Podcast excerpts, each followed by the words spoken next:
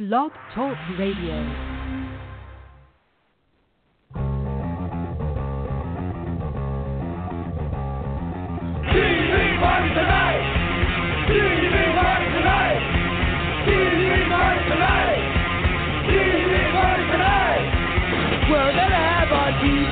Tonight. Alright! We're gonna have a TV party, alright. Tonight! We got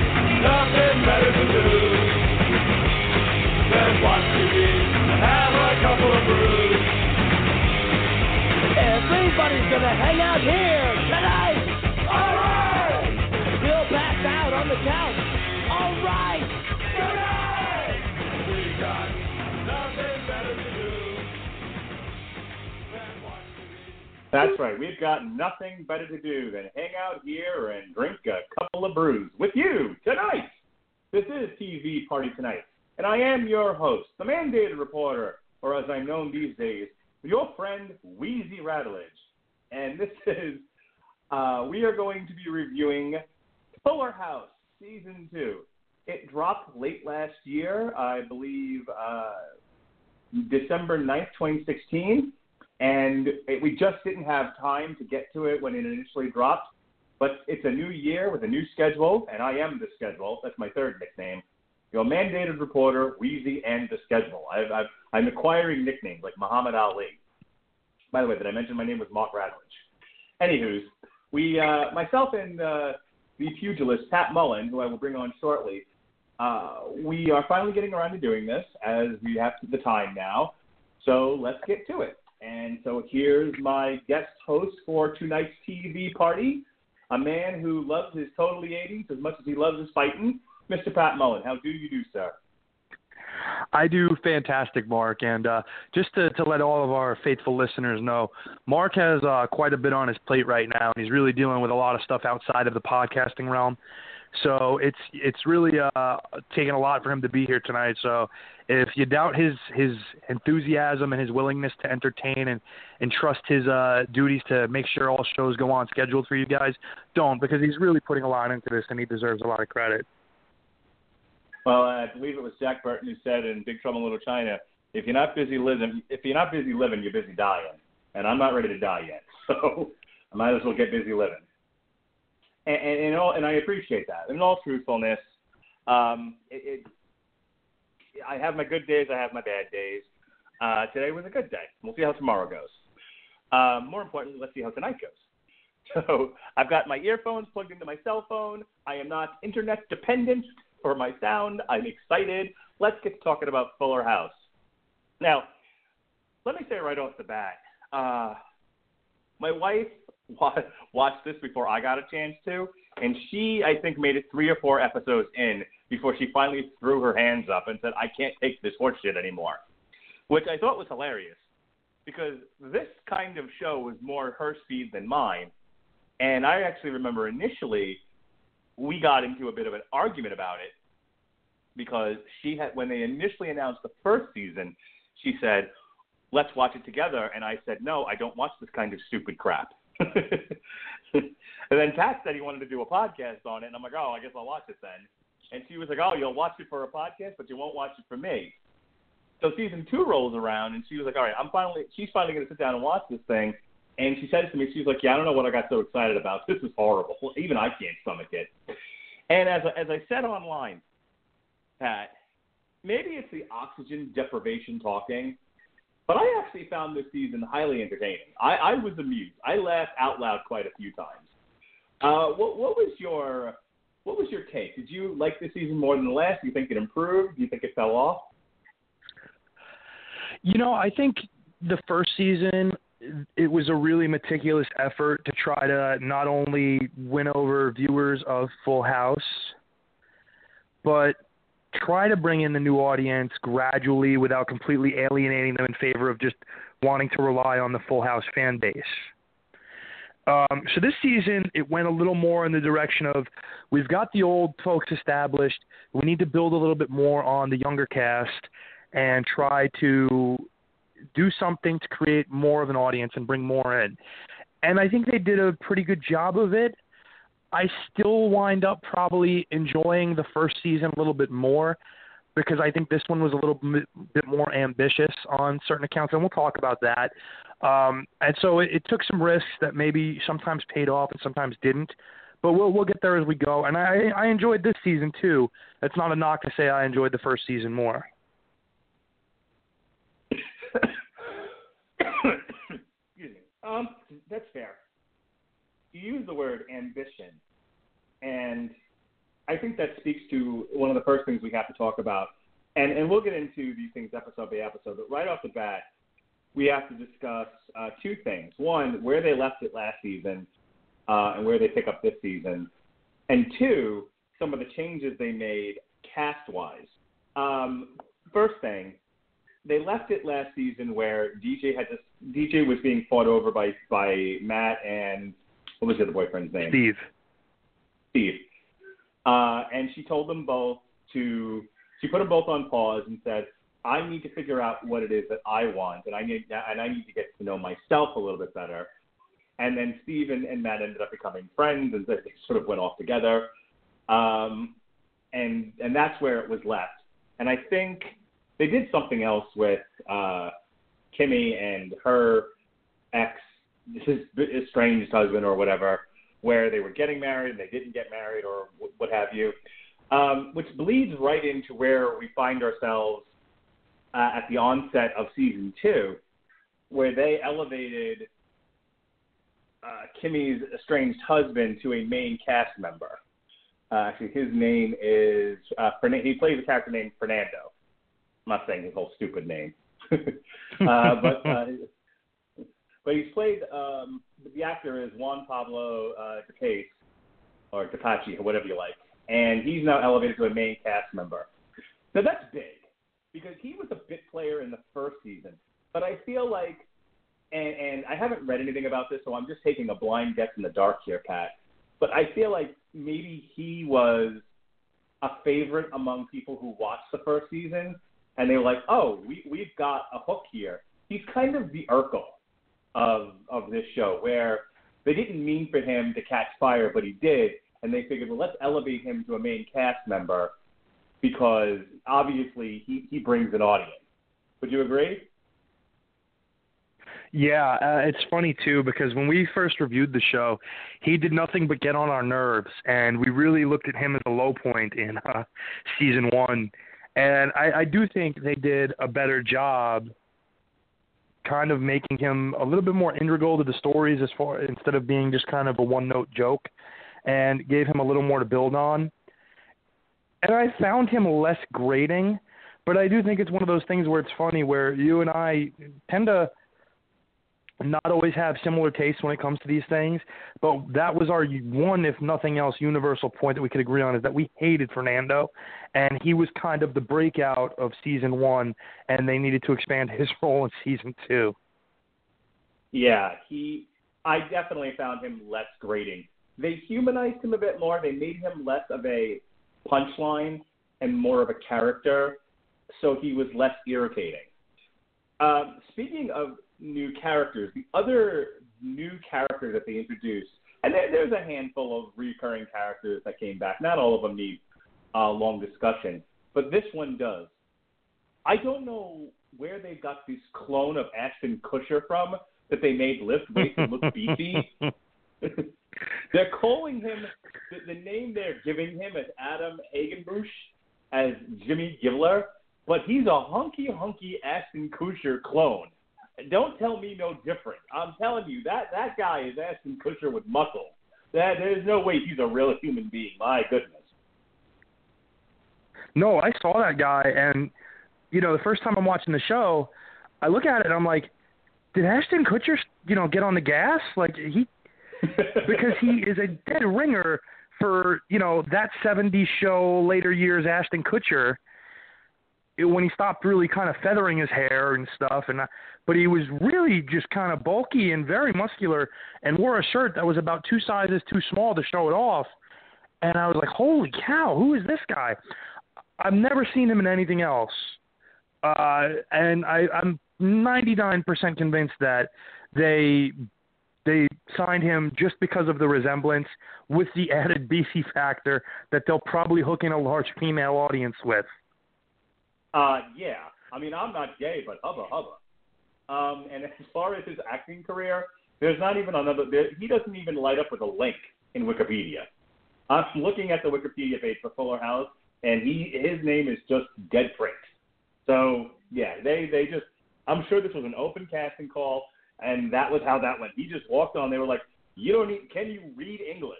It doesn't matter. you look like this very hot, famous actor who married Demi Moore, or was dating her or whatever, and you look perfect for our female audience. Perfect. Um, and I have to say, when they first brought him on as uh, Jimmy Gibbler, it was, um, and, and we'll talk about the season opener in, in just a minute, but I, I just I want to touch on this first. I thought we had another Fernando situation on our hands.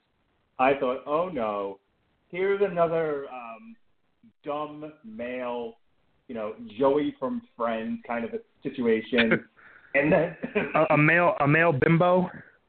Yeah, that's all we're gonna. A see. mimbo. Right, and and it's gonna be every episode. It's gonna be make fun of the dumb beefy guy, and it, it took a few episodes, but the one where they finally go on the date and he brings her into the trailer, and it turns out he's a talented photographer. That's why he lives. You know, he's not a millennial slacker. He's excuse me. He's living in the trailer because he travels, and you know he has to go overseas. And yeah, he's he's kind of a dummy, but he's a talented dummy. And there were reasons why he was in the situation that he was in that made sense. And he wasn't always too stupid. You know, it wasn't a situation like a, you know, like I said, where he every joke is look how dumb he. So I actually liked the Jimmy Gibbler character, and I thought him and Jodie Sweetin as uh, Stephanie Tanner actually had very good chemistry on screen, and I enjoyed as the season progressed. I enjoyed their interactions. Um, if you want to touch on Jimmy Gibbler, and then we'll jump into the season opener. Go ahead. Yeah, um, you know, the the initial reaction of some people were were kind of mixed because the storyline was initially Stephanie needed time to find herself and not immediately jump into anything because of all the other relationships and such that she was in last season and uh, you know dating Hunter Pence and thinking Harry Takayama of the old character was back and all that stuff. And so they were wanting to see more of a pursuit but then you're just basically rehashing season one with the Fernando Kimmy hijinks, and I think that would have been a huge misstep. I think having two people who have that kind of chemistry basically just organically connect, which is I think they did a good job within the show, was the right call to make. And there's no, there, you know, it's not that they're going to get married at this point or anything like that. So it's not like they've tied that up completely. It was a good storyline for season two to give this guy some introduction and to build kind of a fan base, and I, I enjoyed him. There were poignant moments between them, and not all comic relief ones either. When he said to Stephanie, you know, I, I envision myself having kids with you, and she has to revisit the trauma of not being able to conceive. That was really good, and uh, he. Whoever he was, if he's not a guy with any kind of prior acting experience, he pulled off the role remarkably well. Yeah, I had no I really had no complaints with any of the um, non-main characters in this, and, and, and I think overall it was a very strong season. Uh, let, let me go ahead and, and get right into the season opener here because, like I said, it um, there's been a break and it picks up with uh, with with the thread of the uh, story where DJ has to pick between Matt and Steve. Uh, but of course, there's a twist the other thing is, you know, the elevation of Fernando to main uh, main house, main character, um, and then another season long uh, story was, you know, Max and his project. So we'll talk about all three of those things. Right off the bat, um, I want to say this. I think the measure of a, of a show like this and how good or bad it is is how many times I have to fast forward through the non-organic, awkward comedic situations. and I only had to do that two or three times the entire season, which is pretty good for me because there are certain shows I watch. You know, New Girl, I almost have to fast forward, you know, the uh, a portion of that show every single episode because the situations get become too ridiculous. Like, no, I can't handle this. People don't act this way. Um, I didn't, like I said, I didn't have to do that too many times this season for Fuller House, but I did have to do it in the first episode. And the first episode really mimicked the very first episode of Fuller House with the transition of the old cast to the new cast, where everything felt very rushed. Um, it felt forced. This was a rough episode to start off with, and I can see where it might give someone pause if they, if they're coming into it cold, like, oh my god, is the whole thing like this? um, and it does get better. Things do smooth out as it did with the first season. Things were slowed down. You know, the stories were handled with with care and time.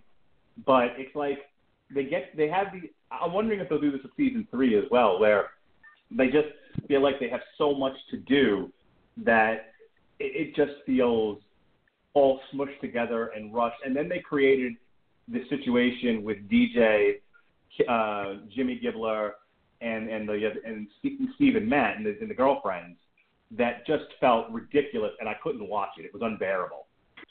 Um, uh, so we'll we'll start off with that part of this first.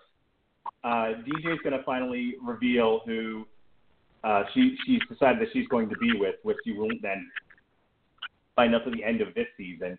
But the curveball that gets thrown to her is you have Matt, who is dating a young chippy, who's a big exercise freak and full of energy and doing cartwheels in the house and whatnot. And you have Steve, who is dating CJ, not DJ. Remember that because it's an ongoing gag throughout this season. And basically, CJ is DJ, a blonde version of DJ. Who I don't know how she puts up with Steve. because clearly Steve is still in love with DJ, and even she seems to acknowledge it. But go ahead, let me give my voice a rest here. the introduction of the girlfriends and uh, that whole swerve. What do you think of that? Had to be done. You you you know the central conflict of the the second half of season one was DJ having to make her decision between Steve and Matt, and uh, you know, it got pretty heated. If you looked at the fans actually followed the show on Twitter and everything, hashtag Team Steve Fuller House, hashtag Team Matt Fuller House, uh, to the point where they had Kimmy, the best friend, and Stephanie, the sister, arguing over which guy was better. And you know, that was how the first season ended. And you're thinking, okay, second season's going to open with one of them being picked, and how's that going to translate? But instead, they were smart enough to avoid it, where they had Steve and Matt each kind of say, well, she's not dating either of us why are we going to sit around with our thumbs up our butt? We're not getting any younger, especially Steve.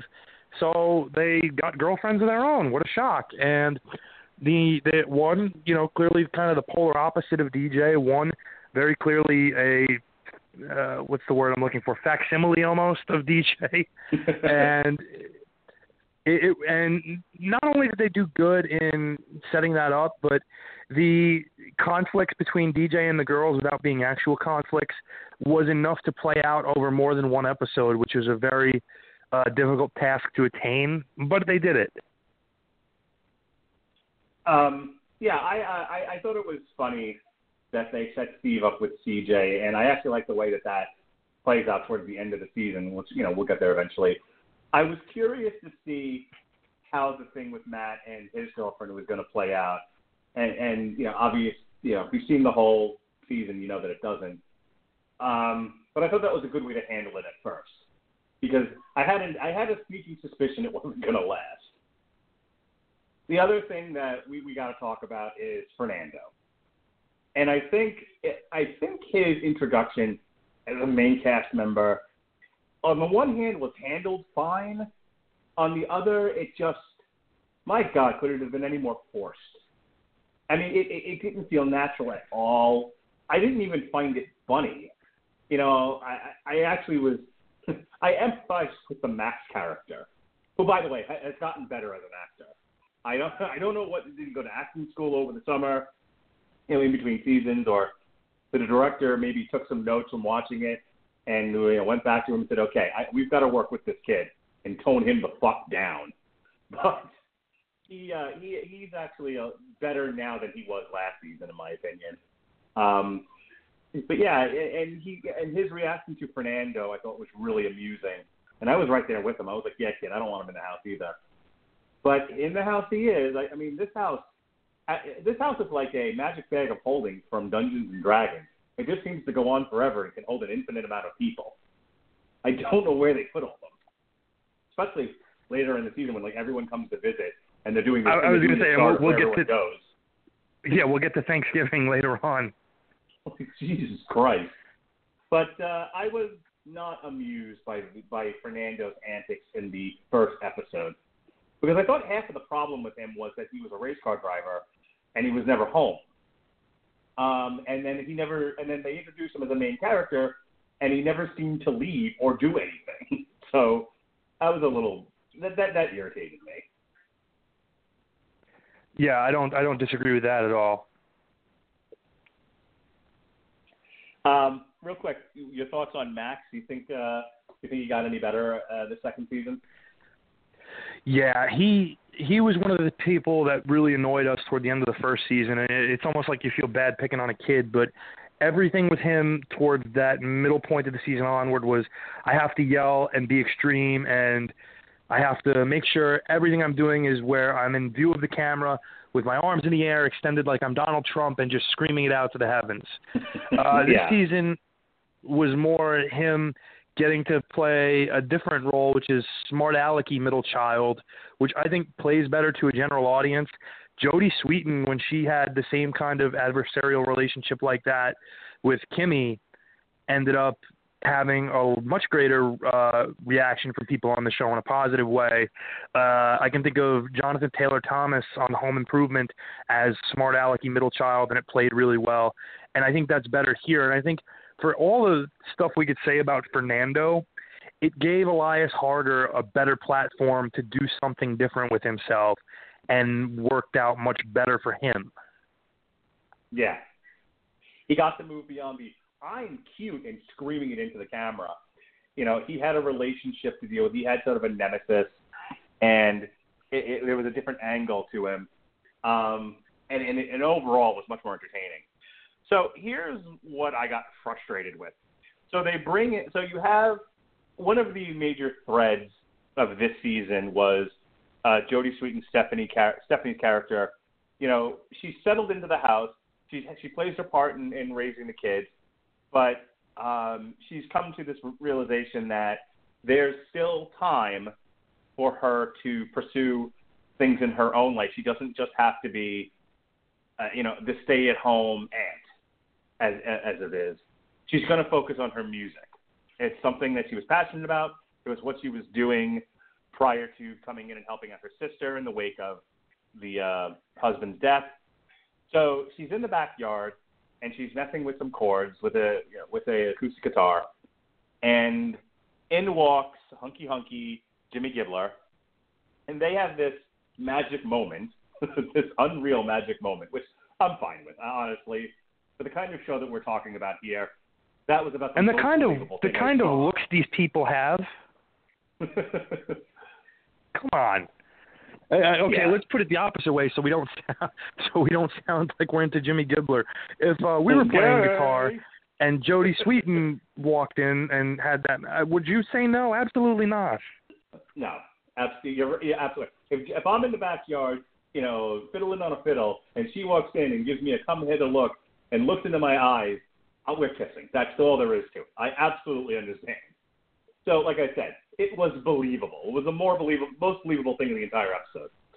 Um, where I, what, what drove me nuts and where I finally lost my patience was the the third act where Kimmy says, "Hey DJ, I, I feel bad that you don't have a boyfriend at your own barbecue, and the other two potential boyfriends now have girlfriends. Why don't you pretend to date Jimmy?"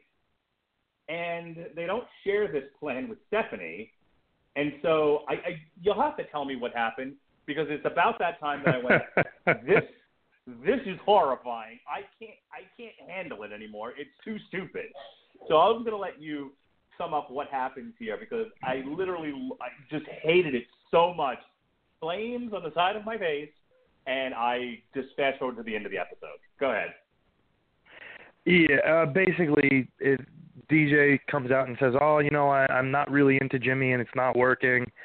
And uh, everyone, especially Matt, Steve, and Stephanie, are kind of not even aware of what's really going on. And Jimmy then gets to say, "Well, that's really good because I'm actually into Stephanie." And there's a little requisite of, you know, like the rest of the background characters kind of sitting back and acting like an audience because this is getting good, which eh, chuckle here, but it really didn't work very well. And I, I myself, if I wasn't so committed to watching the whole thing, would have fast forwarded through it. it it was hard to watch that. I would say it was one of the hardest things to get through, and thankfully not a precursor of what was to come, but more of an aberration for how the how the rest of the season was. Because in all honesty, but most of the rest of the season was fine. There wasn't anything really about it that I was like, oh my god, this is retarded. Um, it was actually enjoyable, and I thought the characters were relatively uh, within the realm of believability, especially for a for this type of situational comedy. But that's where we that's where we end that episode. And yeah, it was a it was a bit of a slog to get through, um, a, a bit too fast, a, a bit too they they were tackling a bit too much at one time. But as things as, as the season progressed, it slowed down finally, and they were able to handle uh, the you know they were able to juggle the threads a bit more uh, a bit better. One of the things that's a holdover from last season is Jackson being into Lola, and you know Jackson's. I well, I wouldn't call him a shiftless layabout. He he's not a kid with a particular talent for anything. He's just an average kid which is fine. Not not every kid, you know, finds himself in middle school or elementary school. You know, sometimes we don't find ourselves well into adulthood. So not picking on the characterization of Jackson. But uh, the second episode picks up the thread where he's still trying to impress Lola, so, he, so he's going to join the football team. Um, there's a game night where Matt and Steve bring their girlfriends. And oh, and and this is the episode where uh, Alan Thicke, who may or may not yes. have done his final performance, we, I this is where I laughed out loud. This had to be the first episode where I was literally, la- you know, I'm sitting in bed, but I'm laughing my ass off because Alan Thicke is hilarious on this. As Mike here. yes, every uh, he, he begins every sentence with Mike here great. Oh my God, how much did you love Alan? So cool. Um, and for those that don't know, um, Alan Thicke, of course, star of Growing Pains and composer of a lot of music. But the neat tie-in is that as the star of Growing Pains, he played the father of DJ's real life brother Kirk Cameron on that show for seven years on ABC, no less. Um, so it was a nice little cute tie into that and to see a familiar face who, let, us face it, the majority of the Full House audience was also a pretty good semblance of the Growing Pains audience. I know I was. So it was really cool to see that tied in and to see him playing the part of. this is again the disconnect between Steve's, uh, or excuse me, uh, Matt's girlfriend and DJ. Uh, Matt's girlfriend is very young, very into fitness and everything, and the gag is, you know, she brings DJ a date, and DJ goes, "Oh, is this your father?" And she goes, "No, no, of course not." And DJ breathes a sigh of relief, and she says, "It's my grandfather." um, this episode was mostly to, to set up how Stephanie and Jimmy actually have uh, a connection. Like they're doing, you know, in in the midst of playing the game, he's able to answer her questions without her really even giving them, which was a funny gag but you know, it was whatever. But the whole point of it. I actually really liked it.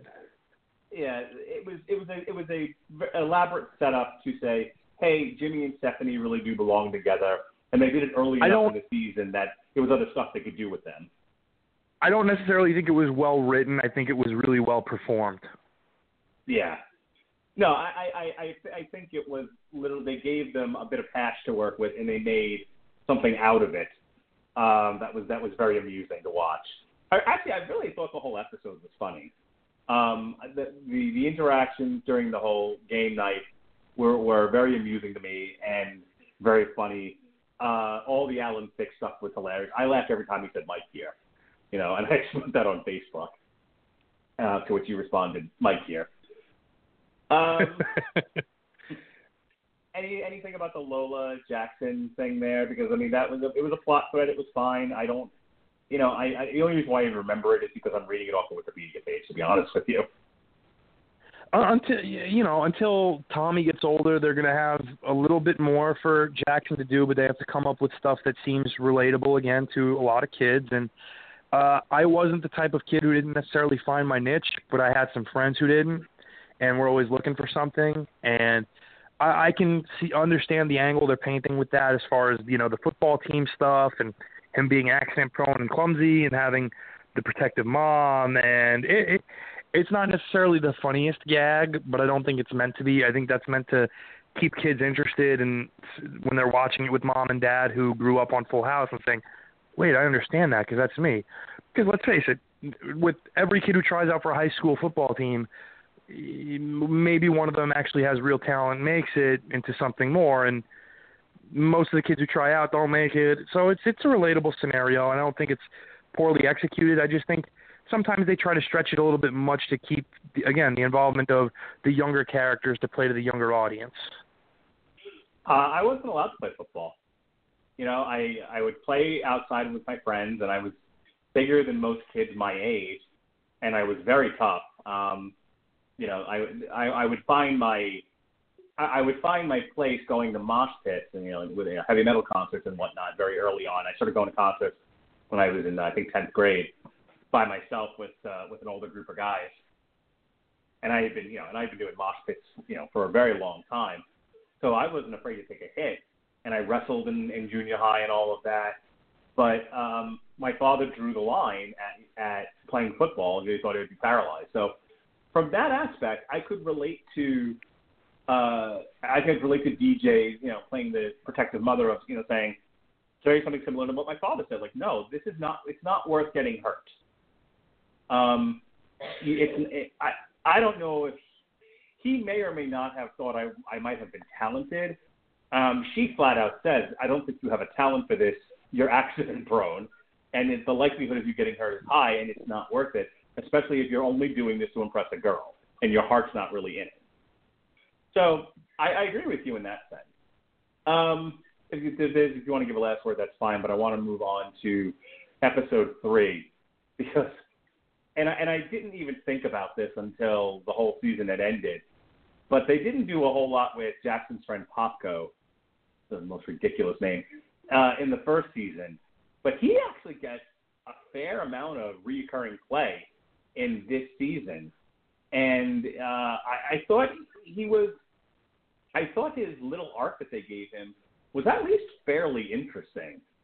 Um, as far as you know, the sitcom friend role, uh, it, it's usually a very annoying character. I actually found him of that genre of character to be less grating than normal, especially towards the end where he seems to have learned a lesson or so. But uh, he starts off here with essentially manipulating Ramona into kissing him and then playing her for a fool and sending her heart on a roller coaster ride which uh, plays out over the season. It wasn't just a one and done thing, which I really liked about the writing of this season. So, uh, Popko and Ramona. Ramona's not so epic first kiss. Popko and Ramona. What do you think? Uh, as far as the, the what I would brand the Eddie Haskell role of the show, uh, to clarify, Eddie Haskell was the ne'er do well best friend of the oldest brother on Leave It to Beaver. Really, the first character of this kind so that's why I call it the Eddie Haskell role. Uh, for those who didn't grow up in a house with a black and white TV and, and sat in front of it for hours at a time, as I did.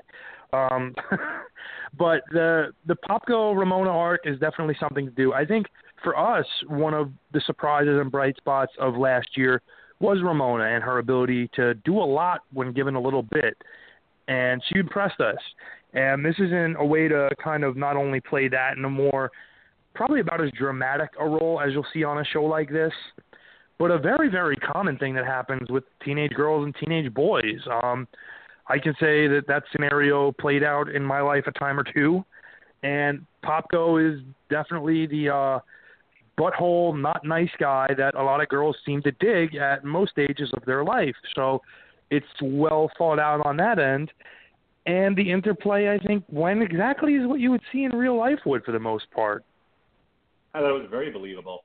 The other uh, secondary plot of this is um, DJ and Stephanie crash a wedding where she picks up a gay guy. I actually thought those sequences were very funny. Stephanie with the corned beef. Oh, if I didn't love you before this this episode, I certainly love you now as character. I thought that was great. Kill some of the mustard. I mean, there, there's a lot of one-liners and gags in this in this show that I don't know. They strike me as funny, and like I said, the the setup there is just trying to get D, uh, DJ to be less of a stick in the mud and get her to go out and live life. You know, if you're not busy living, you're busy dying, as I said earlier. Um, Here we go, Jack. So, so uh, oh, I feel like I need to repeat it. the whole other story there, but um, you know, they they made a point of uh, they wanted to get they didn't want her to just just kind of keep her down until they decided to readdress the boyfriend thing. It's like, no, let's give her some stuff to do. Let's let let let, let you know let, let's let DJ let her hair down every once in a while because we don't want her to be too Bob Saggety through uh, through the entire season. And so I thought it was fun. You know, I, letting the characters step out of character once in a while and do something really fun makes the show itself a little bit richer, in my opinion. And I thought the crashing of the Irish wedding was hilarious. A little, a little hackney because you know somebody like me or you will get the jokes of who Sinead O'Connor and Carroll O'Connor are. I feel like the majority of the audience may get the Sinead joke, but will not understand the Carroll O'Connor joke, as uh, Carroll O'Connor is very fl- famous for playing Archie Bunker, among other iconic roles, but that's the one. Uh, and if you don't know what I'm talking about, Google a TV show called All in the Family. Um, uh, you know, so to me and you, that's funny, but that plays to a very niche audience. But the overall gag of it, of them step dancing and not knowing the words to Danny Boy and and bringing a gift to the wedding they were crashing, uh, that was all really good. Uh, and and I, you have to have those episodes where it can get goofy, but reasonably goofy. It reminded Right. me of their their girls' night out in season one when they were doing the dance contest. Right.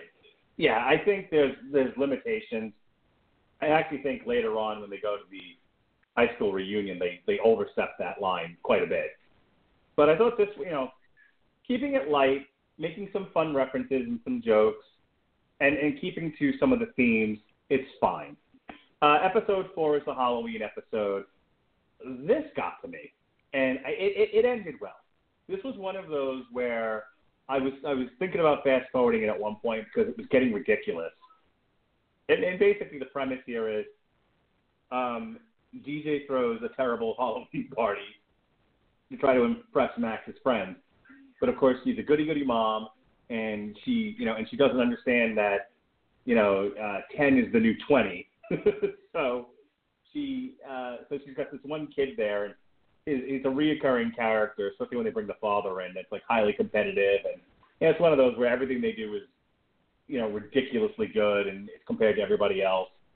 Um, and so this kid, this kid is just is just ripping this party to shreds, and uh, it actually ends with Stephanie and Jimmy, who are working as zombies in a haunted house, bringing all the haunted house characters back and scaring the shit out of the kids.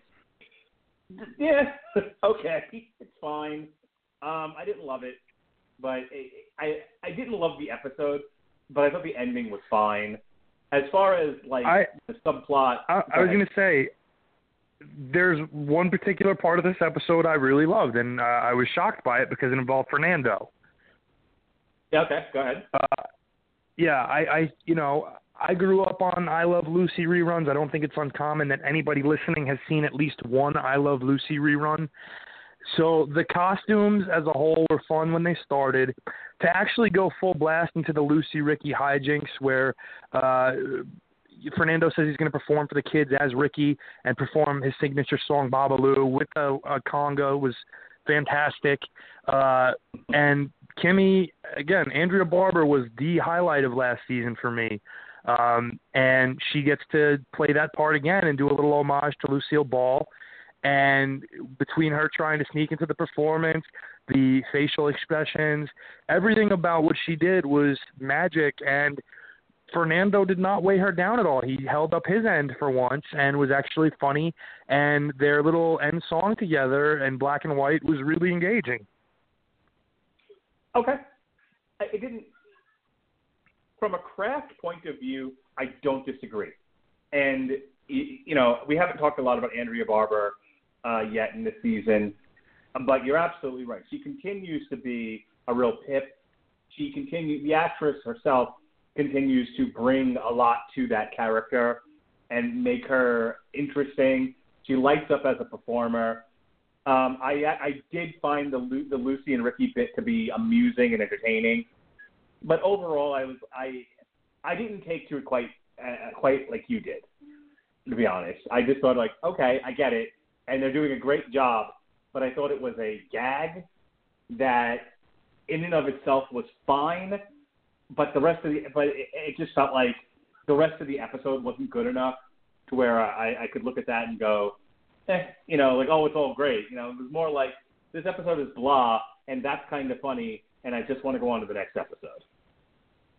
I, I don't disagree because that was that was mainly the one part of the show, the or the episode, I should say, that stuck out to me in a very positive way.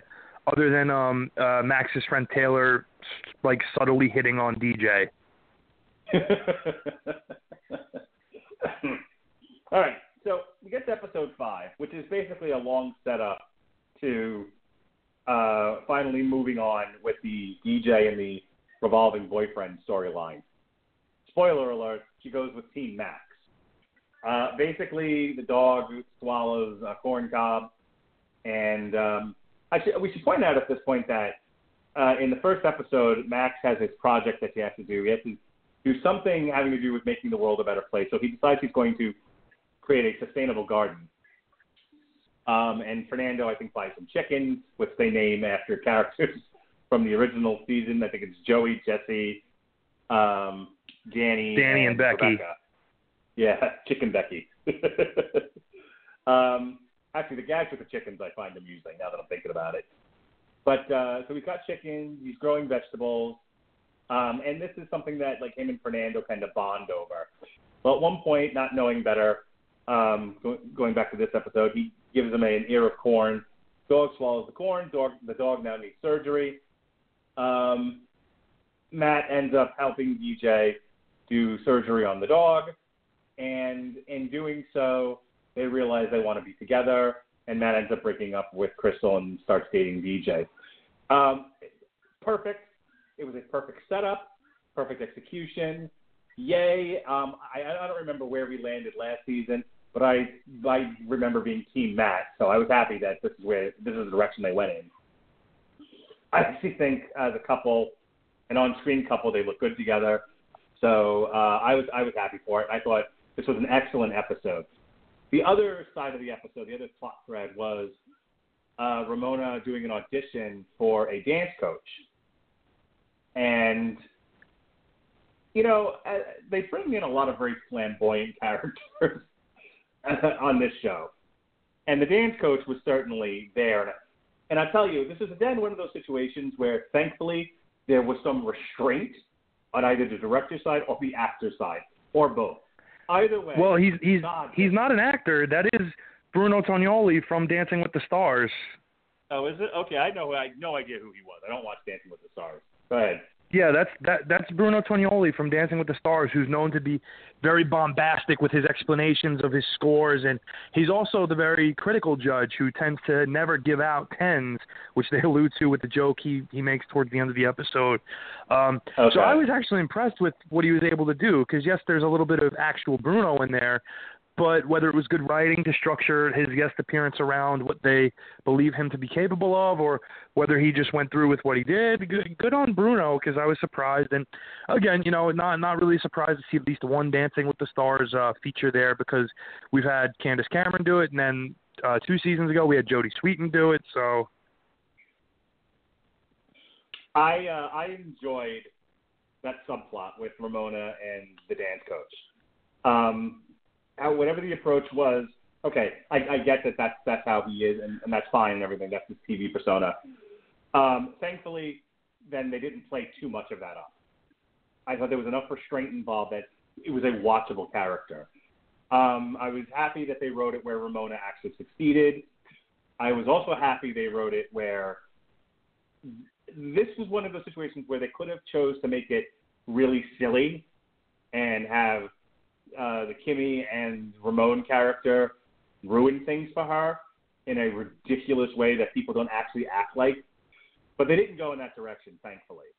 There was again restraint shown in the writing, and they actually, you know, they allude to them being someone embarrassing for her and, and overwhelming for her, and then when she needs them, Ramon, who we all hate, rises to the occasion and really shows these moments where he can be a good, thoughtful father.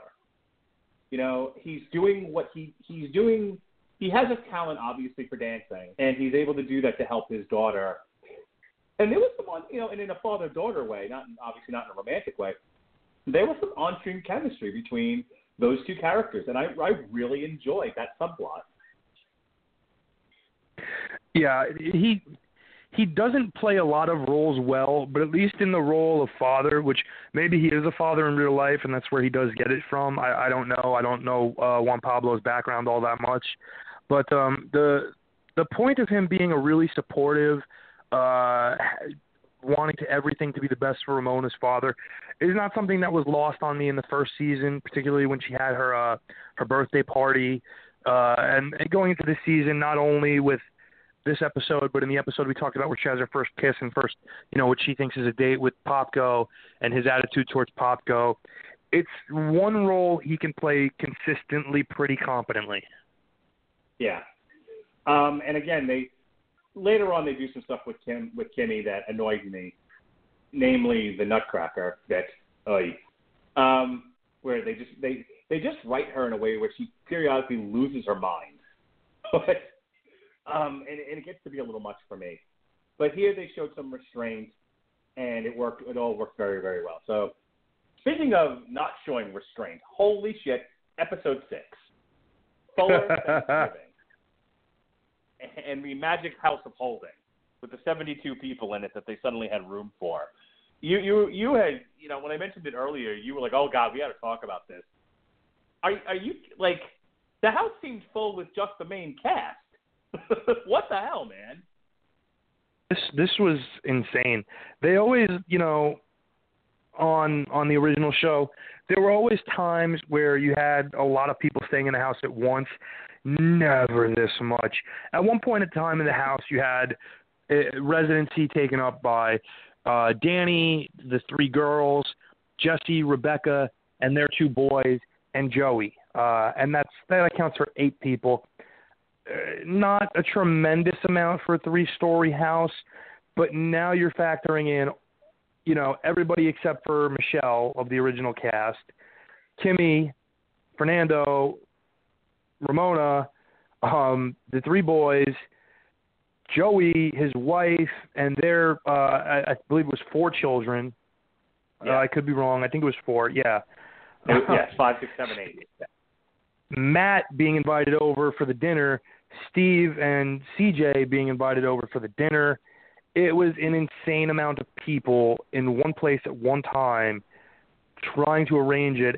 And then on top of that, you have uh you have poor Jesse being kicked out of the bedroom by Becky because they disagree over child adoption, which we'll get to too. Yeah, it that was overwhelming to watch. I could imagine directing all those actors. Um, I. I, I think we need to address something right off the bat. Joey and his wife and those four horrible children. Because it was one of those situations where I'm watching this and I'm like, first of all, when did this happen? I don't remember him having. I, I barely remember his origin, where I guess he had had a wife, and they they separated, or whatever, and that's how he ended up um, as you know as being a friend to Danny, moving into the house. No, no, no, no. He oh, that's not he he just okay. happened to be he just happened to be Danny's best friend, and when Danny became a widower, he asked not only jo- Jesse for help, but he asked Joey if he would help, and told him he could move in, and so Joey moves in because he doesn't have to pay rent and doesn't have a real job at the time. Okay. When did this happen? Because they, they alluded to her being his second wife. Did I what the, what have I missed? I don't remember the allusion to being a second wife, honestly, uh, from the first season. But in the first season, you know, actors they do little things, and one of the things I noticed on him during the first season was he wore a wedding band through each episode he was in, and it's pretty noticeable because a black wedding band. It's you know onyx or whatever you want to call it. It wasn't your standard you know gold wedding band that could easily blend in and not be picked up. Um, and I, I know they allude to him living in Vegas and whatever, but they never really went full bore on how he met his wife, where they met his wife, that he had children in the first place. Um, and, and you know, it kind of raises some questions about last season when he was randomly able to fly in from Vegas to babysit when they had girls' night out. Uh, you know, kind of, oh, what, what did you do? Did you leave your whole family behind? That sort of deal. um, right. yeah. And I, I know it was the needed gag for this. I just wish there was some background to it because we don't know anything about the children, for example, being horrible until they start doing extremely horrible things right off the bat. Yeah, I feel like the writing of this was very lazy. Where it was like we want a situation where there's these horrible. The gag is the kids are hor- these these kids are, are horrible, but there's nothing anyone can do about it. And I'm like, uh, okay, it, but it just came out of nowhere, and I, you're telling me that nobody in this house recognizes how bad these kids are, or this. I mean, I know they send Kimmy to sort of deal with him, which which goes, of course, awry because she's an idiot too. But I just the whole thing seemed very hackneyed to me, and I thought I, I almost found it just too distractingly stupid. This episode. But uh, and, and and little stuff about it too, like how did you know two boys who look to be about what we'll generously call them, you know, eight and nine years old, how were they able to tie up Jackson? I know he's an accident-prone kid, but he's twice their size. Just wring his neck. I, yeah, I kept waiting. I was like, how did you not punch either of those two kids? I, you know, you're telling me you, you know, these these two little, you know, you just laid down and let these two kids tie you up. I mean, that that got that got too stupid, you know. And Ramona, who's kind of a badass in her own right, just let the two girls go through her stuff and look like Jerome from Gotham. Um, I know you don't watch the show, but I mean, it was just like, no, it, I maybe it's just me and you, you know, who would never let something like that happen, even when we were that age. But it just looked too stupid to me, and I felt like That even and- as a parent, as, as a parent and as somebody who works in the mental health profession, I'm watching this going, how if you're Joey, how do you let this happen?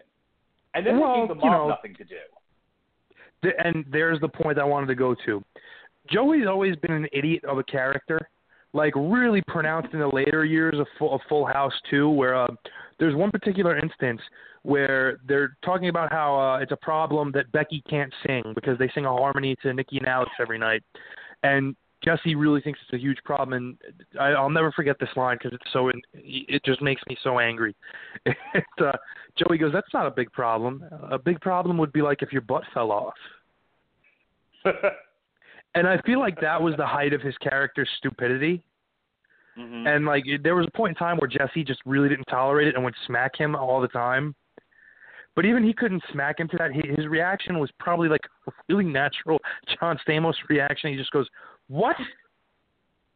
And then he gives a really st- he gives a really stupid explanation of how you'd be totally out of the mooning business. And so it, you know, I could yeah, I I could maybe buy that he's enough of an idiot to not see this. And then you really have to stretch your your your TV logic here to think, well, there's a woman who married this man and procreated with him multiple times. She can't be all that bright. Right. So maybe Or- that's your explanation. Or the other side of it is those are his stepchildren. Which okay, fine, but either way, why even? I mean, as a writer on this show, why even have the mother character there if you're not going to give her anything to do? And I and here's what I'm getting to because the actress who plays Ginger Gladstone, Laura Bell Bundy, she was a a recurring character on a show I really loved called Hart of Dixie. Uh, she played the role of Shelby in that show and was a recurring love interest for Tim Matheson's character.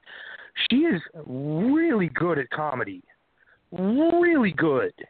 And to have her in this and not use her, I thought was such a misstep. And part of the problem, though, is what we're talking about. We're not just the house is overcrowded, but you as a writer have the challenge of trying to find something for everybody to do in this, and it's just too much in one episode. Yeah, they really tried to juggle too much. And so let's talk about. I'm saving the best for last, but let, let's talk about Bob Saget for a second. Because I, what I found amusing about his subplot was I identified with the midlife the midlife crisis thing. I I, I knew exactly where they, when he walked in, he was like, "What up, home slice?" He's doing that awkward white boy thing, which I found amusing because all I could think about was his stand up once Full House ended like he like Bob Saget apparently had this persona prior to Full House, and then he was known as Danny. uh You know, Danny. Oh God, uh, what the hell was their last name? Shit. what what's his name? His character's name? Danny Tanner. Thank you, Danny. So then he was Danny Tanner. He was like America's dad there for a while, and then you know, and then alongside of that, he was the host of America's Home Videos, America's Funniest Home Videos. So Bob Saget really had to clean himself up and present this goody goody image to all of America for a long time. And so when it was all over and he could go back to not having to put out an image, do you remember that stand up that he did on HBO that shocked the shit out of everybody? Where they were like, "Oh my god, Oh, man. has a dirty mouth." Yeah, that came out in '97, and uh, I, I, you know, obviously I had grown up watching Full House, and I heard he did, you know, I, I think it's called That Ain't Right, if I'm not mistaken, Right. that special. And Yeah. I wanted to watch it because I'm like, oh, you know, it, it's it's Danny Tanner. Well, my dad had made this mistake once before by letting me watch a Pee Wee Herman special on HBO that was not at all like Pee Wee's Playhouse. Nope. So he, for once, acted like a responsible parent and kind of pre-screened it and said, "Absolutely not." And this is a guy who would let me watch Dice Clay before, so sure. that kind of tells you where Well- that stand-up was at. I was gonna say he makes Dice Clay seem like Bill Cosby, minus the raping. So anywho, um, so yeah, it was funny to see him as much as he could for a show like this dig into that persona. Um, so I was amused by it, but I, it was something they could have cut to give the Joey thing a little bit more time, and and you know and make it a little less hackneyed and rushed. Because the other big thing in this episode, aside from DJ's kind of meltdown because Thanksgiving is gone awry, which believe me, as the schedule, I can sympathize with TJ. I understand where she's coming from. I I got your back on this one, sister. But uh, the the the subplot with Joey and Rebecca, where you know she has baby fever, and clearly she's too old to have a to to give birth to a child. But you know, but you know, you're never too old to adopt, kind of a thing. And then you have Joey, who's like, "We've done our bit for God and country. Jesse. I helped raise, sorry, Jesse. I, I've done the bit. I've raised, I helped raise the girls. We've raised our two children. Enough's enough. I just want to live my life." Which, as a man, you know, who has two children of his own, I sympathize with that point of view. I'm nowhere near that point, but you know, when my kids turn, you know, 18, 19, 20, and they are off doing their own thing and out of the house, I can't imagine a world where I would want to go back and do it all over again with anyone's children. you know, my own biological or an adopted child.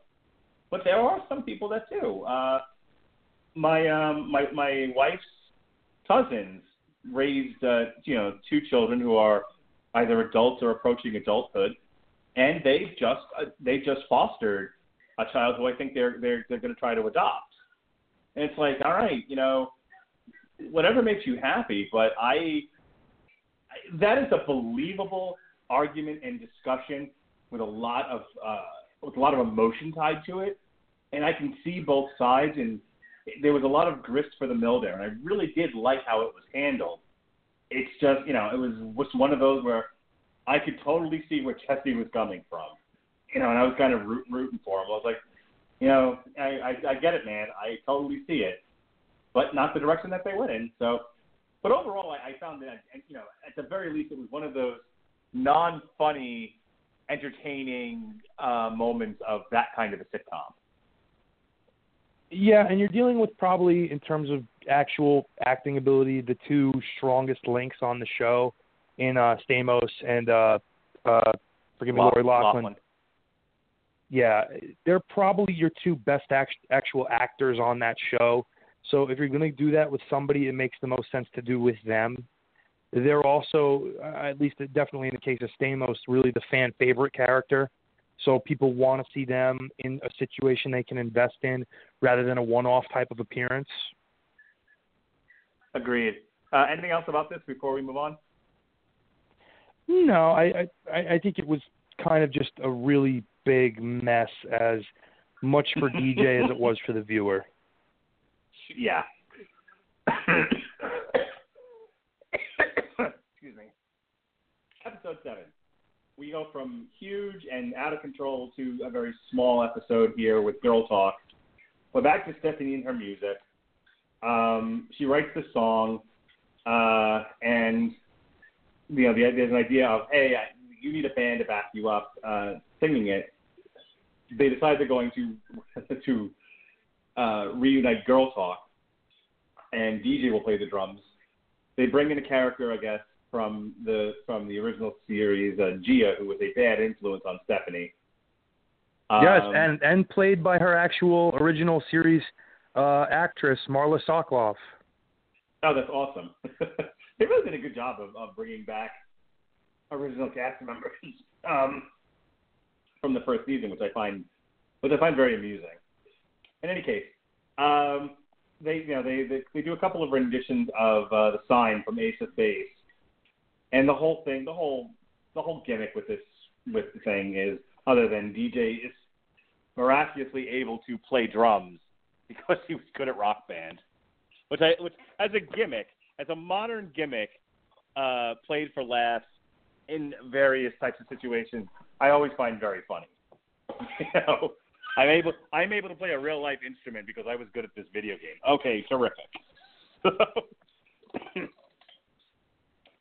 uh, but you know, the major conflict is that even though they have become moms and adults and they have progressed in life, there's still this underlying conflict of you're a bad influence on my sister, well you're a goody goody, and things don't work out. And it, it all bubbles up once again uh, in you know in this band. So this band is this band lasts about an hour basically, which again I found amusing. Um, any thoughts on Girl Talk?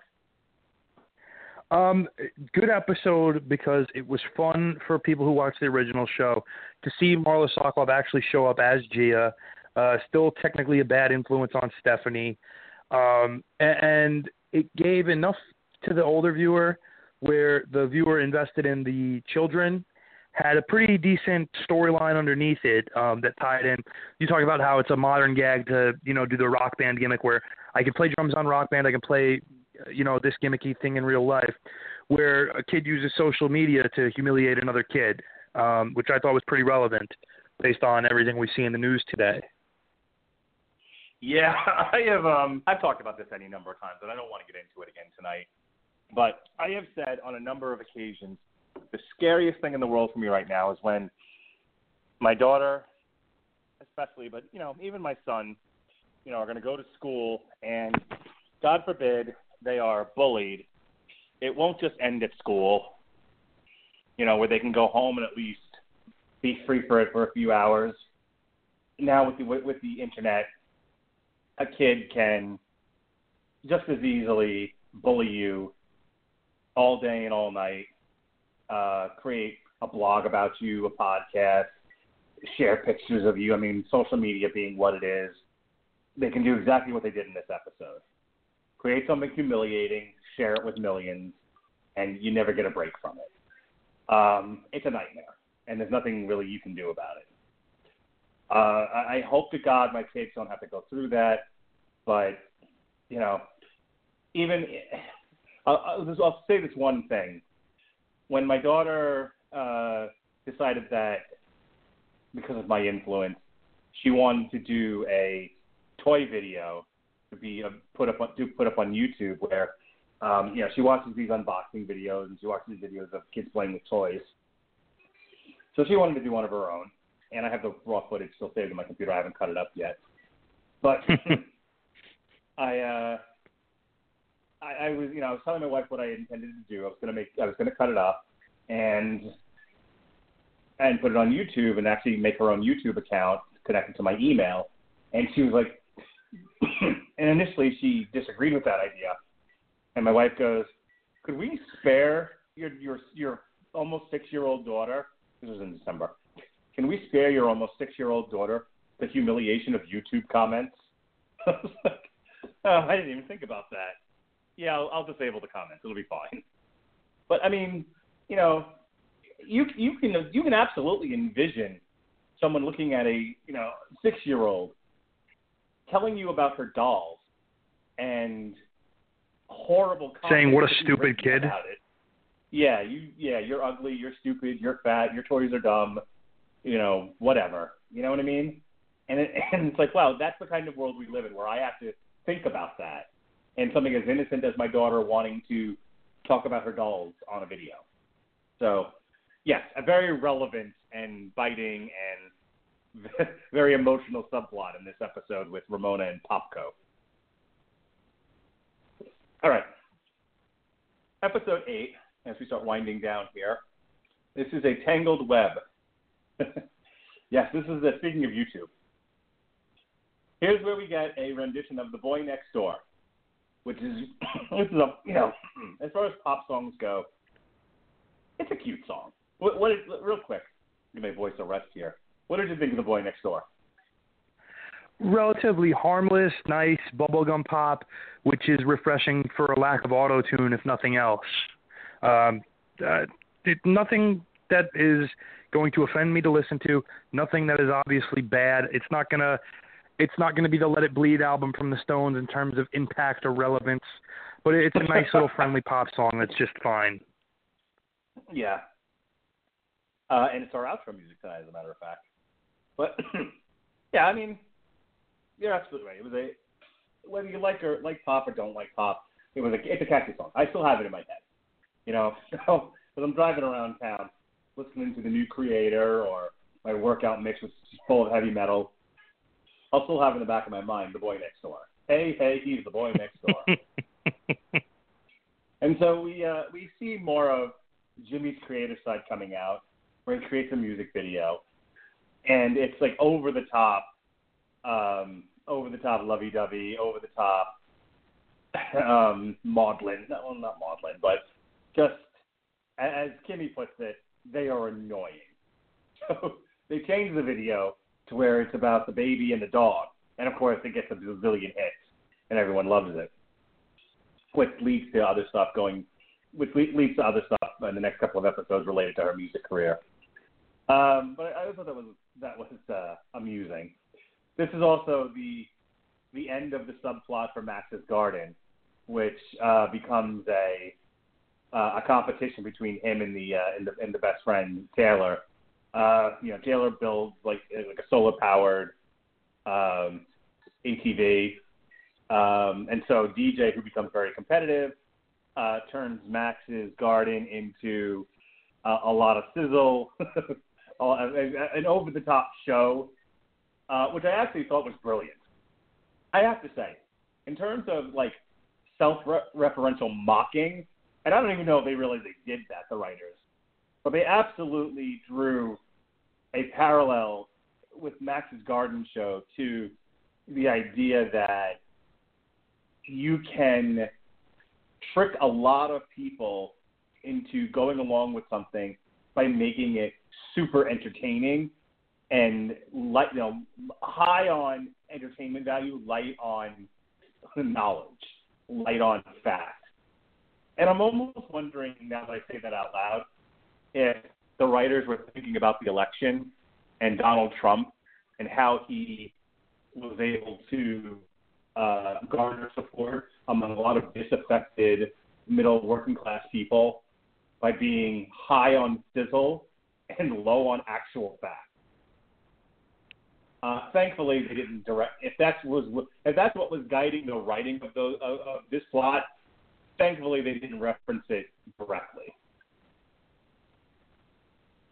Yeah, it was it was a pretty clear painting of what they were trying to do, as well as the fact that spoiler alert, neither Taylor or Max win, and a third party wins and makes everyone happy. um, which we'll, we'll we'll leave that alone too. Um, but that was at least it, it wrapped things up in a way where it. I think it gave the closure it needed to that particular storyline. It gave a lot of space for Elias Harger to do things that weren't his normal season one. I'm gonna yell and get super excited route um type of acting. It allowed a different character dimension to DJ where she becomes super competitive mama bear and doesn't want her kid falling behind anybody. And even Fernando, you see start to build a bond here with Max and kind of become more a part of the actual Fuller House family as opposed to just an extension of Kimmy's family. Yeah, um, I really liked Elias Harger in this episode.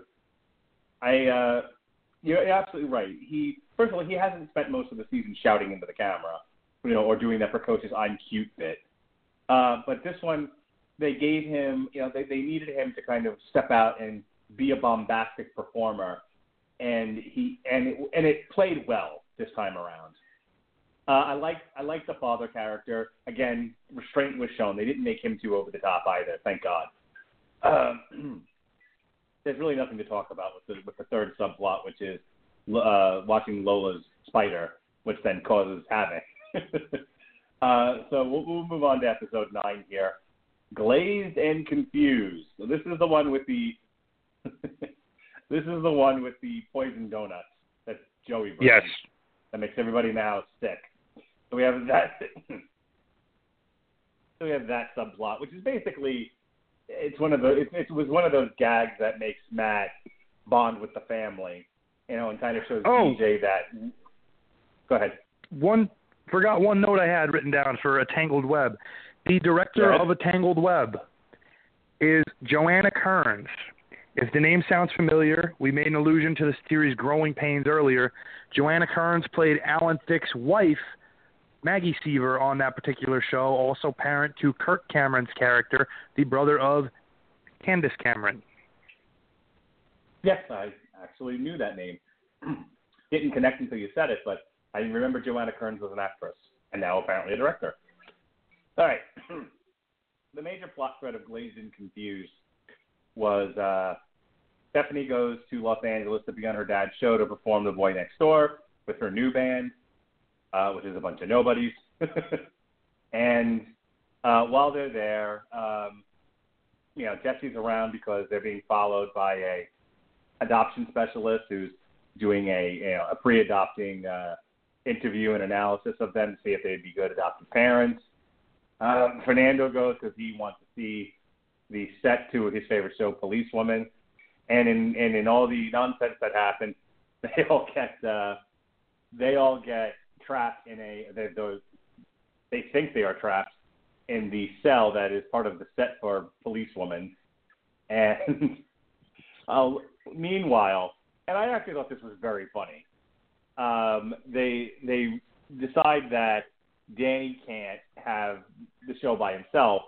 He needs someone to interact with, and so this is where you get to see Andrea Barber probably do her best work all season as his sub-in co-host. And this is a, a part of her character is this is she's pushy. She uh, she's not afraid to be in the spotlight, obviously, and so she takes the opportunity to be his co-host and just takes over every segment. know? In this situation, it worked and it was funny. A couple episodes from now, when she does it in Ramona's play, I don't think it's as funny. It actually is very annoying. But here, making Danny sort of the straight man who's just, you know, whose every reaction is to just sigh into the camera. I actually had a, a uh, I, I had a good time with this episode. I thought it, I thought it was amusing, and then the uh, the bit where they finally get out of the cell because Jesse leans on the wall and it just comes apart, and he walks out, and they're like, "Oh, hey, how'd that happen?" And they all leave Stephanie stranded on top of the cell. I thought that was cute too. Yeah, I I like this episode. It this is kind of the opposite of the Thanksgiving episode in that you had so much going on with so many characters that nothing really was all that great other than a little bit of Bob Saget being Bob Saget. Uh, but in this one, you still had a lot going on, multiple, you know, more, many more subplots than usual, a lot more characters to juggle than usual, but they made it work. They found niches for everybody to get into, and I enjoyed it. Uh, again, no surprise, particularly Andrea Barba eh, or Barber, excuse me, turning up the Goofy to 11 in a fun way when having to interact as Danny's co-host on the show, um, and mm-hmm. even even even being stuck in the the fake jail cell from Police Woman. Again, it's a point where Fernando can really to start to annoy me, but I think pairing him with Stamos in that end made him tone it down enough, and John could kind of take control of the scenes, almost like a wrestling match where you know, not to derail us, but you have a guy who has athletic ability but doesn't know how to tell a story, put in with a veteran who knows when to do certain things at what time and when to cut off things when they get too out of hand, and that's kind of what John Stamos played in that scene.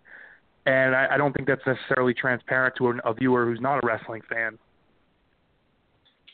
Yeah, I thought Stamos and uh, Di Pace actually were a nice balance for each other. Um, no one outshined anybody. Everyone brought balance to the episode. And you're right, all the balls were appropriately uh, juggled, you know, without without dropping any of them. And I thought it was a bit, you know, I would say this: season two has a balance issue where some of the episodes are very unbalanced and lose focus, and there's just too much going on while other episodes are very perfectly balanced. And overall, it creates a very mixed uh, mixed presentation for the entire season. Uh, then this was one of the better episodes. This next one, however, episode 10, uh, New Kids in the House, where the whole premise of this episode is DJ's birthday, where, uh, you know, she, they're trying to get her to this New Kids on the Block concert. Turns out they bought uh, fake tickets for it. So they're trying to get the new kids on the block to the house to go sing her happy birthday. Meanwhile, she's doped up from having to have dental surgery. And then there's a subplot about, uh, you know, birthday gifts. And of course, Fernando gives her a birthday gift of a painting of himself, which very in line with that character. And I thought that was actually pretty funny. Uh, just, I don't know. I know this is the kind of thing that a lot of sitcoms do to bring guests on. They create these ridiculously amazing situations. But let let let's face it. If you try to kidnap a band, you will go to prison. this, it, it doesn't end well, and yeah, they were good sports about it. And yes, it's it's a it's just a fun sitcom. Don't take it so seriously. But I I struggled with this. I have to be honest. It, it took the zany factor out of the realm of fun and into well, this is just goofy for the sake of goofy. Yeah. Uh, you know, and you brought up the point, like, yes, a lot of this audience is going to be the audience that loves New Kids on the Block. Um, guilty. yeah, I said it. But at the same time, it's that? it's waiting for my cover girl. Just have to take it step by step. All right, that's enough of that. Um, we're, but but this was, you know, the premise was they wanted to get so badly get the new kids on the block to first to the concert, then to try to get a personalized happy birthday to her. Almost mirroring again what they did in the first show early on in an episode with the Beach Boys. Um, and in this one, it just went too far and too broad to really revolve the show around the new kids on the block and they probably could have played up the DJ being completely out of it stuff more. Um, I feel like Candace Cameron is more than capable of playing, you know, funny kind of doped up patient role.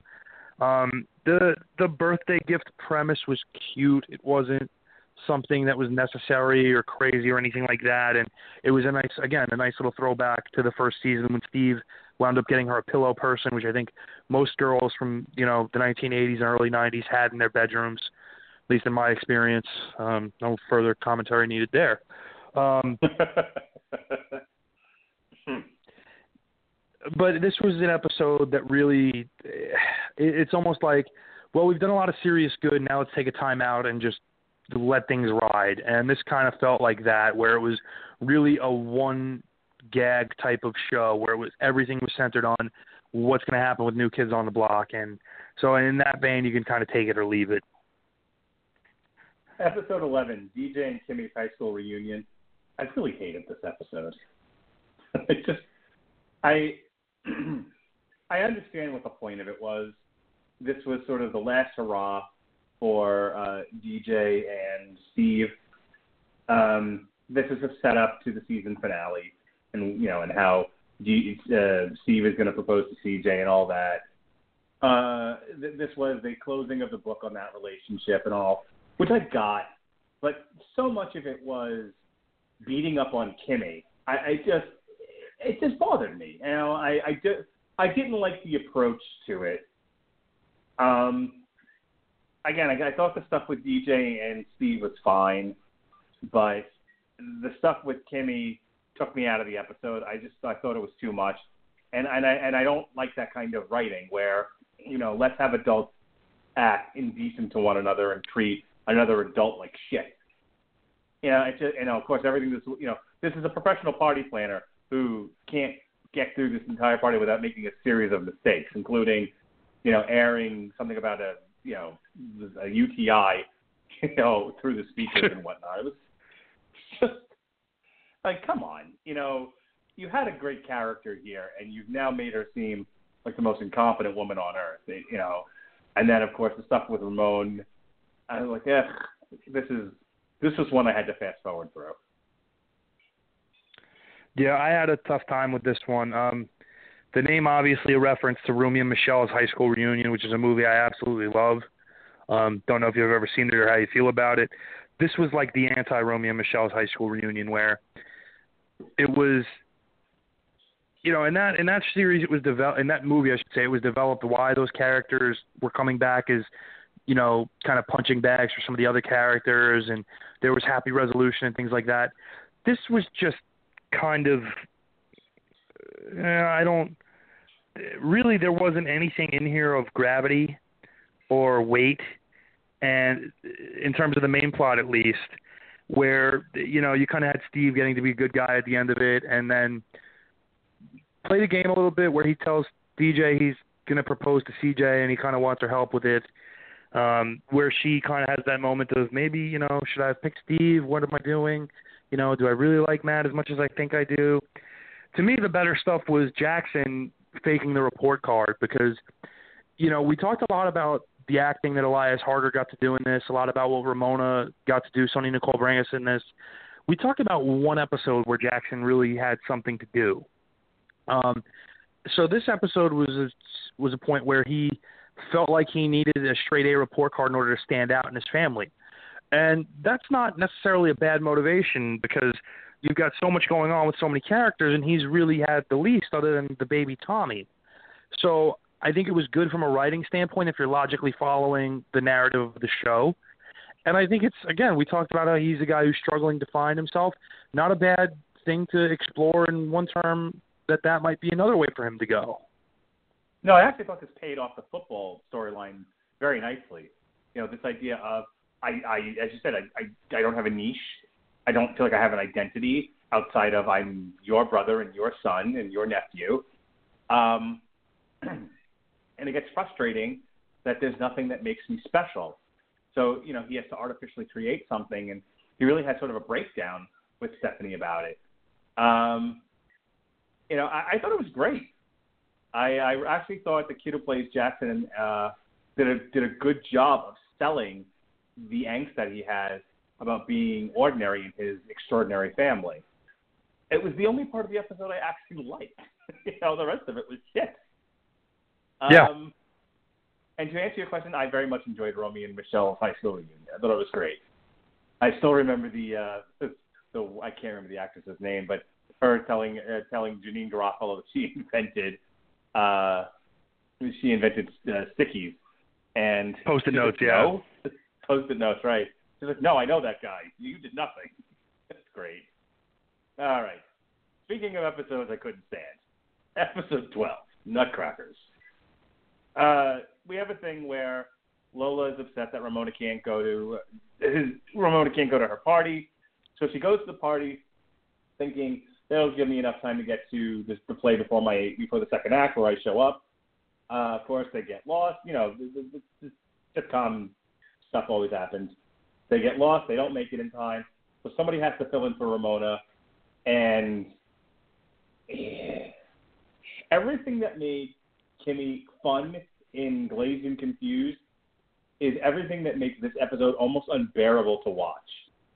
Because instead of if they had just kept it to I'm trying to protect my daughter's spot, but you know, and and save this performance for my daughter.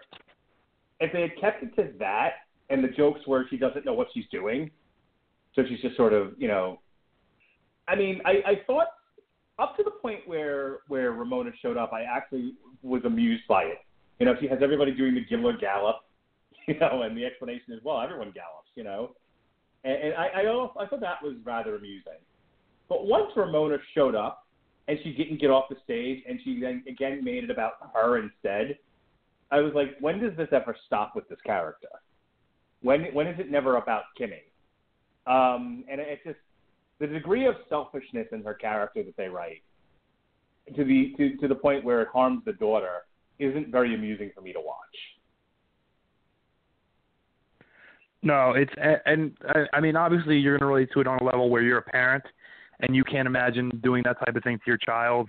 Um, I don't necessarily think you have to be a parent to to even consider that type of uh, reaction, but um,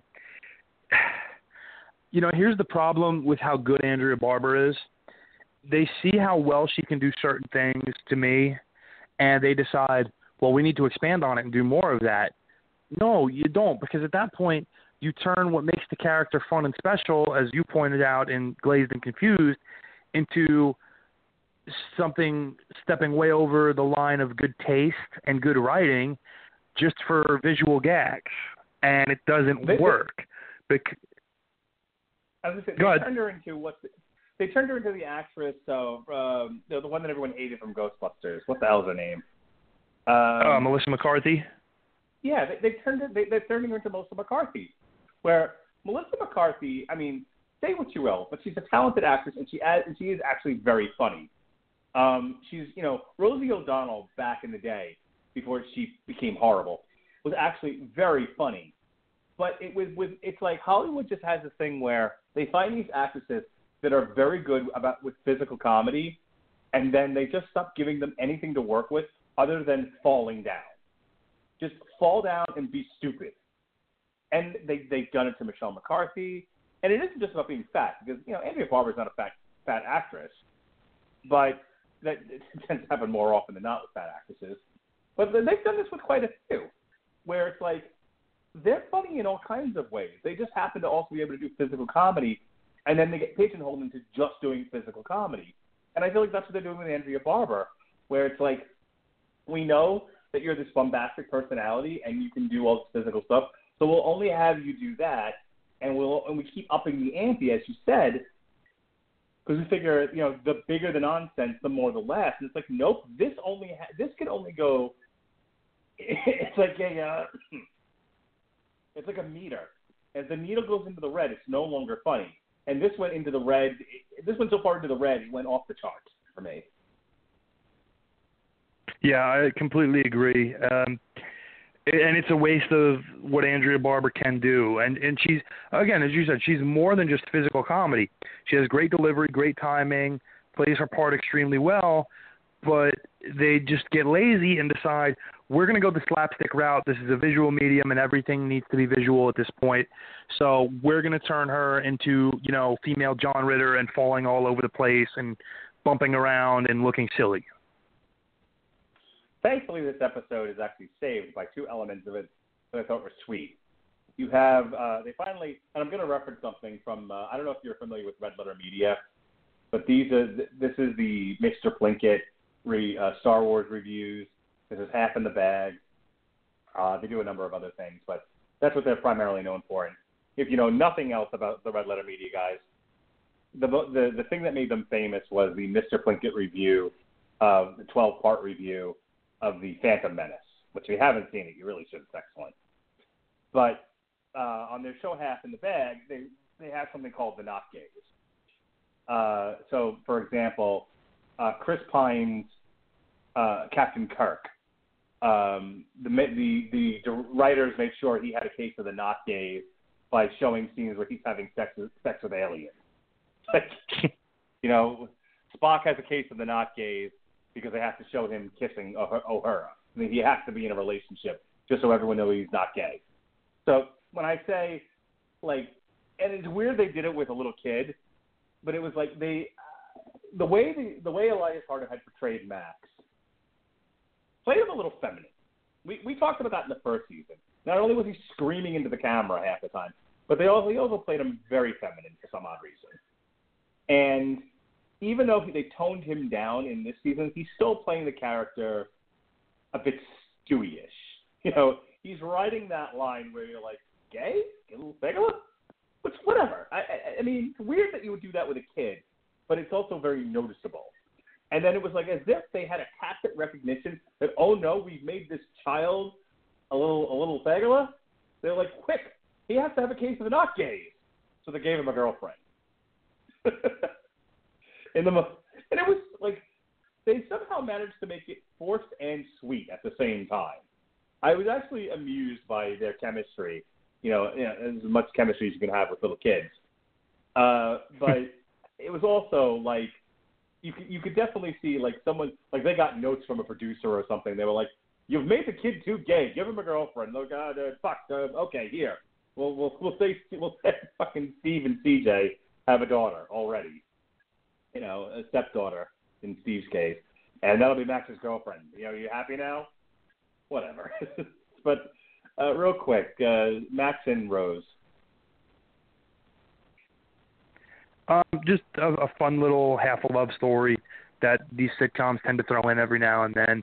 It, it's a cutesy little thing. They tried it on Girl Meets World uh, with the the two younger children in that show, the son Augie and a, a girl who lives in the building didn't have any real chemistry there. It was just kind of forced. This I thought was a little more fun, a little more lighthearted, and I thought it played well with the dynamic of the older kids to boot. Um, and then, of course, this is the episode where um, Jimmy Gibbler tells Stephanie that he loves her, and after a time, she tells him she loves him back, and then they are a couple, and it's all wonderful. And finally, as we come to the end of this podcast, so too we come to the end of this season with Happy New Year, baby. We are the gang is all here once again uh, for uh, for New Year's. This whole episode, uh, Stephanie is waiting for Max to come back from India. Uh, everyone's in town. They're going to get the new baby. Um, um, Jesse and Rebecca are going to get their adoptive baby on New Year's. Uh, Stephanie tells Jimmy that she's infertile, which you know that's fine uh, you know, he loves her anyway, and they're they're gonna do whatever. You know, he just wants to be with her. That's fine. I struggled with this episode for one reason, and that was when Steve goes to DJ. This is I actually fast forwarded through this because it was too stupid for me. Um, Steve is Steve is asking DJ with his with you know help propose to CJ, and and, the, and and and I get the fact that it paid off an entire season of jokes at the CJ character's expense. That you know, Steve really still has his heart set on DJ. Um, and yes, I understand that by having her walk in on them, running through his proposal and thinking he's proposing to her, uh, pays off that entire season's worth of gags. But still, it was too Three's Company for me. It was too too forced, situational, and I and they resolved it quickly enough and funny enough. And I and I did enjoy Matt walking in on DJ proposing to CJ. uh, because Steve couldn't do it for whatever the reasons were. But yeah, that whole bit in the kitchen when she walked in and up to the up to the point where she where clearly they had resolved it and DJ was proposing to her. I was like, this is unbearable. She, she want to weigh in here. Am I am I am I getting am I too sensitive or were you or were you struggling with that as well? I sat through it, and that's about as much praise as I can give it. that was rough, wasn't it? Yeah, I don't really think you you were wrong about any of it. Um, uh, again, getting goofy for the sake of goofy, uh, and trying to throw little nods in there here and there to, for sight gags was. I mean, it was kind of almost like you said. It really, we've used the word a couple times, hackneyed, and I don't want to overuse it because it eludes its meaning, but that's really the best way to describe how they threw that together. Yeah. Um, they made a lot of hash out of the whole Godfather conversation between Jesse, Joey, and Danny, and then went nowhere with it. Did you notice that? Like, you know, I've got something to say to you. I don't like your song. Huh? like, that's it. That's where. Like, I really thought they were going to address some sort of tension between the the three men, and then it just went nowhere. It, it was. It just seemed to be a gag. Yeah, I don't I don't know if that was whose decision that was. Uh, first of all, everybody likes the song forever, so that was a terrible joke in and of itself. Um, second of all, you know, there's a chance. Okay, you know, we had some involvement from the main characters of the original series, then we cooled off. Now we brought them back. We might give them something to do here. No, it's just going to be they're here for window dressing. We gave them a little something just to bring people to see them, and there's nothing actually of note here. Yeah. Um, but we finally have the big season reveal that DJ was wanted to be with Steve at the onset of season two, but uh, she missed her window of opportunity, and she she that even though she wanted to be with Steve, she realizes she's happy with Matt, and that's how uh, the season ends as we prepare for season three. One thing I, I have to say before we close out is the uh, the mugging to the camera from John Stamos as they once again tacitly tacitly acknowledge that the Olsen twins have have opted to not be a part of the show, not even in a brief appearance. And John Stamos very funnily uh, looks at the camera and says, "Come on, it'll be fun." I had a big laugh at that. Yeah, that that was Thanksgiving episode. I thought that was very amusing. Yeah, that was good, and uh, I know that in real life, Stamos has has had the closest relationship with the Olsens, uh, and stayed in touch with them for a very long time, regularly, and would hang out with them at Disney World, which is like all of their favorite places. Um, so if they're doing that to try to reach out to them, it's kind of like the last gasp effort, I guess, um, to say, John, maybe you could be the one to convince them. Uh, but at this point, I don't think any of us are holding our breath to see the Olsen twins reprise the role of Michelle, uh, and we're probably looking at a recasting this year if there's nothing that can be worked out. You know, if we can find a look-alike for Ashton Kutcher, I'm sure there's somebody out there that looks like one of the Olsen twins. And why not? Well, I they mean, asked they they asked uh, Elizabeth Olsen, but I guess she's too busy uh, being the Scarlet Witch and doing other things. Mm-hmm. You know, uh, listen, maybe uh, after look, she, they're shooting the Avengers now. I'm sure you know they if she uh, if she was interested, then they can get her to do it, and her sisters won't disown her if she does. You know, go go in there and shoot an episode. I mean, how long could it take to film one 22 minute episode in between Avengers projects or whatever the hell else she's working on? But get in there, you know, be Michelle for an episode. I mean, I mean, I'm not asking any of the Olsen twins to make a whole series com- season commitment. But why not get in there, you know, do a, you know, like do an episode uh, like they do with Joey or Jesse or somebody, and then get out again. Make the fans happy. You know, get yourself a paycheck, and let's move on with our lives. I it's one of those where I don't understand where the Olsens are coming from, and at least not doing an episode at this point. I mean, maybe the first season they you know they were like, well, let's see how this plays out. This may suck, something awful, and we don't want our names attached to it. But I mean, at this point, is the Olsen brand even that valuable?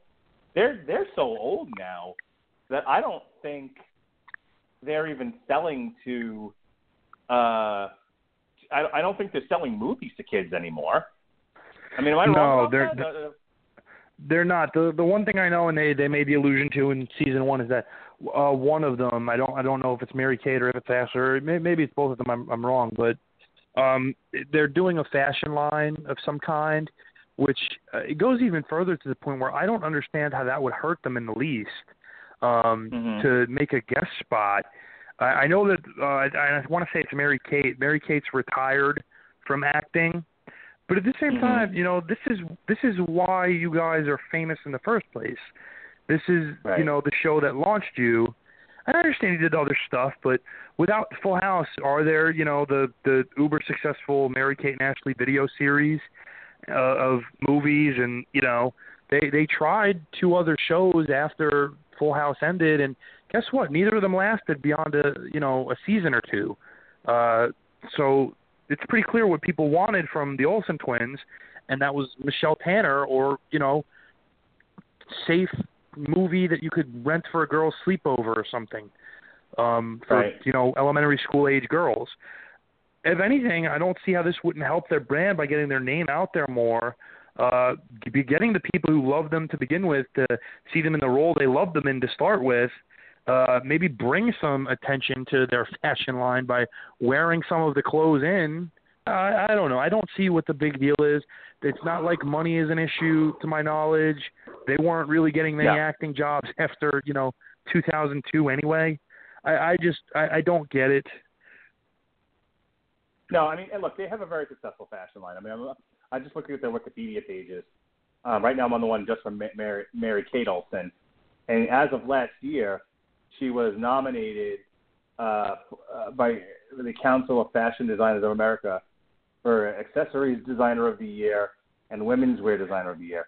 She actually won in 2015 Women's Designer of the Year. So that's fine. And she uh, looks like she had a television role in uh, 2008 uh, in something called Samantha Who, and uh, she was in she was in an episode of Weeds, or rather, she was a recurring character in season three on Weeds, and that was 2007. And it looks like the last thing that she did, last two things she did, uh, films. In 2011, she was in something called Beastly, and then a documentary. Oh, that was- Uh, Yeah, that Beastly was a really was a really bad uh, modern day take on uh, Beauty and the Beast, set in a Manhattan high school. Uh, that was universally panned. uh, and she was in some sort of documentary, 2013, "Scatter My Ashes at Bergdorf's." I have no idea what that's about. But um, as a pair, their last thing they did together was New York Minute in 2004. So again, I'm not saying like they need the they need the gig. Clearly, as fashion moguls, they're doing just fine. Which, which again, I go back to in what way does any of this hurt your brand to just show up, shoot an episode, and you know, yeah, come in, you know, I would say even let, talk to Stamos about saying, look, why don't I, uh, why don't I dress everybody in this episode in our in our stuff? You know, this episode brought to you by whatever the hell the name of the fashion company is, and we, you know, and everyone wears something that they have, they've created, or if their line is created, and you know, come in, do an episode, and leave again. I it's just I I don't. We are probably talking about this longer than anybody involved in the show has, so let's just move on. By the way, the name of the company Yeah. is called Dual Star. Dual Star. That actually sounds very science fictiony. All right, um, the show has been renewed for a third season. Uh, expected to be released sometime in 2017, and uh, they've ordered 18 shows. So the first season was 13 episodes, second season 13 episodes. We're going to get 18 episodes, Pat, next time. I may need to put this on for a whole full two hours to review instead of 90 minutes. let's not get ahead of ourselves. okay. All right. Um, just to sum up, again, overall, look, comedy is supposed to, as I say to Robert Winfrey all the time, comedy is supposed to make you laugh. I only had to fast forward a few times, as I said before, but overall, I thought the show was funny. I find the characters to be very personable, uh, very enjoyable. Certainly, a few of them are quite lookers. Uh, they're, they are certainly nice to look at. Um, I'm excited for season three to see wh- where they go and what they come up with, and I'm I'm very excited because I decided to keep the Matt character on because I really liked him uh, with DJ, and the uh, the Jimmy Steffi uh, relationship is also a fun one that I hope they do some more stuff with. So I'll, let, I'll give you the final word here. Uh, again, I, I didn't enjoy it as much as the first season, but that's not to say I didn't enjoy it. I thought there was a lot of good here. I think this season had more missed opportunities than season one, which is probably my main criticism of it. Um, but it did leave the door open for possibilities to have the show get even better as it goes. And every, I think every show, it's not uncommon to see a sophomore slump here and there. Um, even in the original series, I felt season one was superior to season two. And uh, now that they're expanding it, 18 episodes, the narrative for the season isn't going to be as crushed in where you have to jam everything into place as you did here. I think there's good opportunity then to have a better balance of stories with, you know, a main cast of something like eight characters is tough. And then on top of that, all the recurring characters from the original series and recurring ones that they've created for this one. An 18 episode balance seems a little bit more realistic to handle those things in a better way and not and it's going to challenge them to have to write a little bit more longer term and not rely on going over the goofy line like they did in this one. Agreed. All right. That's it for TV Party tonight. Tonight. Uh, tomorrow night on the Radulich Broadcasting Network is the Metal Hammer of Doom. We'll be reviewing Kreator, Gods of Violence. And Thursday, I believe, we are uh, going to be doing another because so and so made me. Or name. I say because name made me. Uh, Gavin will be coming on to uh, to review The Master, another Paul Thomas Anderson movie. So that'll be fun. Uh, the next TV party, I believe Jesse is coming back on, and we're going to look at uh, Black Mirror season two. Um, the next Metal Hammer of Doom, or the next week, uh, we'll be reviewing actually my friend's uh, band from high school. My friend from high school. Uh, he has a band called If He Dies. Um, their album Beneath the Waves is available on Spotify. As a favor, because I'm a nice guy, I uh, I'm gonna we're gonna go ahead and review that for them on uh, the Metal Hammer of Doom. And then our next on trial is Thursday, February 9th. Uh, I'll be defending. Sean will be prosecuting Resident Evil, the original Resident Evil, as they wrap up Resident Evil in the movies. Uh, we'll be putting the original Resident Evil on trial. Uh, Pat, and uh, let me go ahead and plug this. It's in the archives now. Uh, Pat and I did an alternative commentary Saturday night for UFC on Fox 23, um, Shevchenko versus Pena. Uh, we did that live. If you want to go, if you haven't heard it yet, and you want to go back and listen to it, uh, it, we did. I thought we did a fairly good job of capturing uh, capturing all the action there. And most importantly, because I used my phone that night as I'm using tonight, it was audible. there was no sound cutting out. Except when that happens, folks. well, you know, they can't all be winners. Other than my other than my lack of lungs, there was no sound cutting out. Uh, I, you know, the lung thing that's a whole other issue. All right, I'm going to try to get air back in my lungs. So why don't you do your plug, sir?